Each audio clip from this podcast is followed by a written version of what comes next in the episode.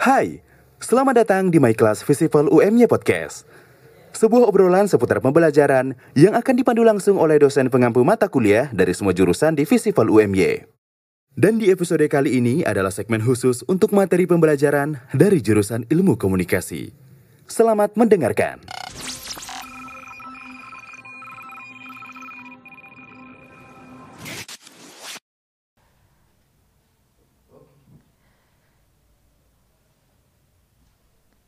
Assalamualaikum warahmatullahi wabarakatuh. Salam sejahtera untuk kita semua. Saya Ayu Amalia. Ini mata kuliah ICT and Cyber Communication.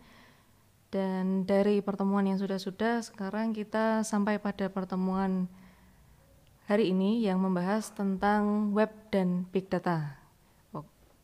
Untuk mulai, kita perlu mengenal karakterisasi web dulu ya sampai pada tahun 2020 ini sudah ada lima versi web yang beredar dan digunakan secara massal.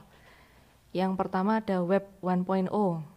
Ini web statis yang kontennya disediakan oleh si pemilik web.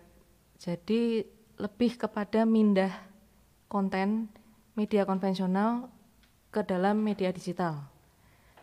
Web 2.0 ini dia tidak lagi statis, dia sudah interaktif dan kita sudah kenal yang namanya blog.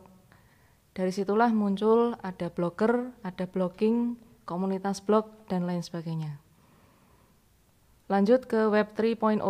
Di Web 3.0 sebenarnya websitenya itu hanya berfungsi sebagai platform atau bidang katakanlah kanvas yang konten dan kurasinya itu ditentukan sama si netizen atau pengguna internet.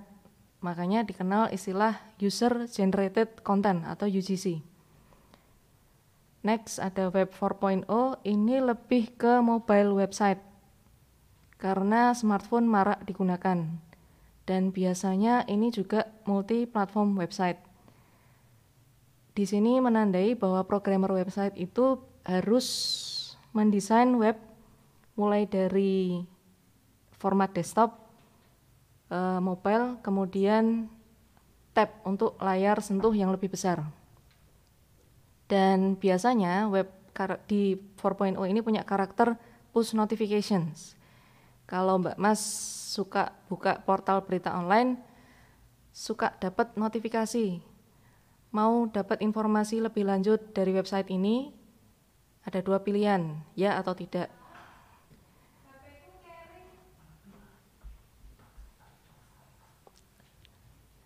Kemudian berikutnya ada Web 5.0. Web 5.0 ini lebih ke mobile version website. Selain multi-platform, biasanya desainer web itu mengembangkannya secara gegas dalam arti hanya dengan menyentuh satu tombol maka webnya akan beroperasi dengan lebih mudah. Kalau di Android atau di iPhone itu biasanya ada one hand operation. Nah, Web 5.0 ini biasanya punya fitur seperti ini. Kemudian dia sudah memahami kebiasaan dan pola pencarian informasi dari penggunanya. Untuk dunia digital sekarang ada dua pemain yang masif dan menguasai internet secara keseluruhan. Yang kita tahu ada Google dan Facebook, di mana kita menggunakan servisnya dengan gratis. Tapi apa apa sih yang mereka dapat dari kita? Nah, dari sinilah kita kenal yang namanya big data. Big data itu sebenarnya apa sih? Ini merupakan data yang sangat besar, masif, yang diproduksi oleh pengguna internet yang hanya bisa diproses, dipahami, dan digunakan dengan menggunakan spesial tool and method. Jadi pakai piranti yang khusus atau metode data mining yang khusus. Misalnya kita suka dengar ada dashboard analytics yang diimplementasikan Google lewat produknya namanya Google Analytics. Itu adalah salah satu implementasi big data.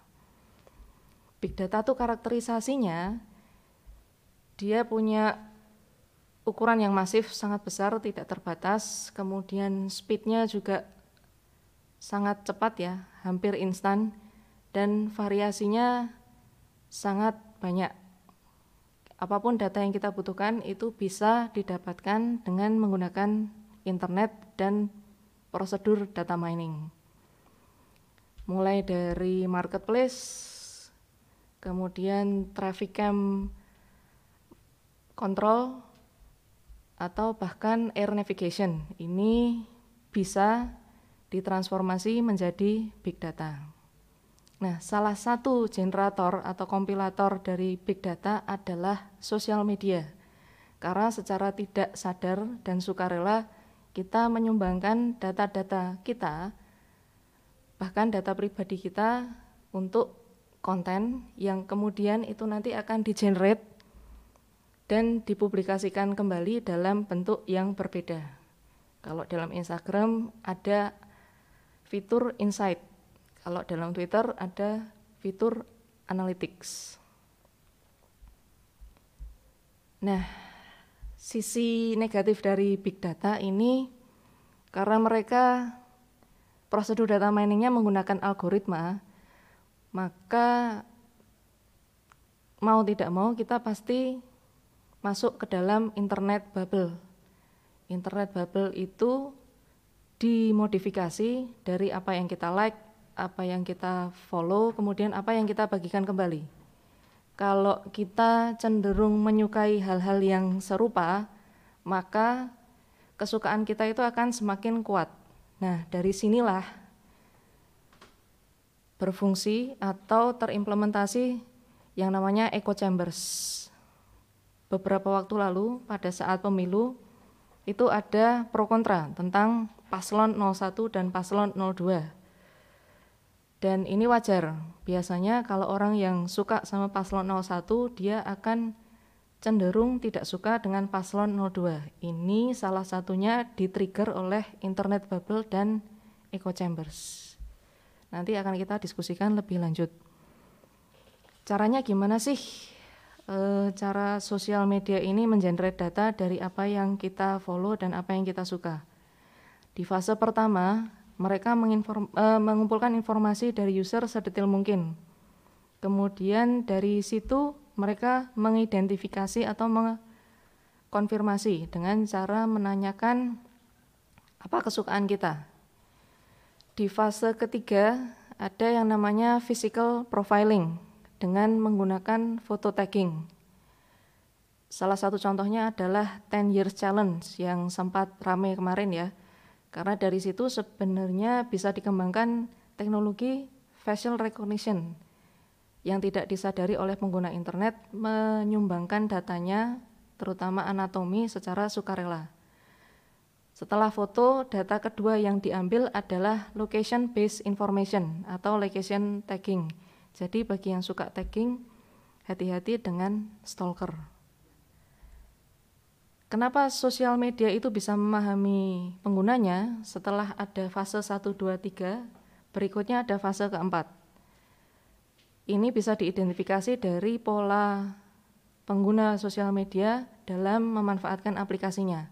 Siapa yang di-follow, kemudian close friend-nya siapa, traveling pattern atau pola bepergiannya bagaimana dari rumah ke kampus, terus misalnya nongkrong di kafe atau ke perpustakaan, ke masjid dan lain sebagainya itu akan bisa terdeteksi.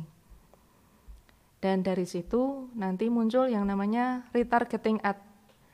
Retargeting ad ini produk yang ditawarkan berdasarkan preferensi atau pola kebiasaan si pengguna sosial media yang biasa muncul misalnya salah satunya di Instagram. Instagram Ads, Facebook Ads dan lain sebagainya. Nah, pada saat sekarang kita memahami bahwa media massa itu bergeser menjadi media digital yang didistribusikan berdasarkan preferensi dari penggunanya. Jadi seolah-olah mereka bikin komunitas yang terbentuk berdasarkan preferensi tertentu. Yaitu tadi berdasarkan dari interest hasil search kita lebih milih yang mana dan muncullah retargeting ads yang di sini bisa meningkatkan traffic dari website yang dikunjungi. Kadang kalau kita suka baca online dari platform digital, katakanlah webtoon ya, itu kita suka dapat iklan yang kalau kita klik ikon iklan itu, kita akan terhubung ke website yang lain. Nah, inilah retargeting ad yang akan mendorong kita untuk membuka multi platform sekaligus secara simultan. Kurang lebih seperti itu materi yang saya sampaikan untuk diskusi bisa dilanjutkan di forum diskusi My Class atau bisa nanya secara personal via line dari ID yang kemarin sudah saya share. Terima kasih atas atensinya, kurang lebihnya mohon maaf. Selamat menjalani hari. Wassalamualaikum warahmatullahi wabarakatuh. Terima kasih sudah mendengarkan My Class Visipol UMY Podcast. Sampai jumpa di episode selanjutnya.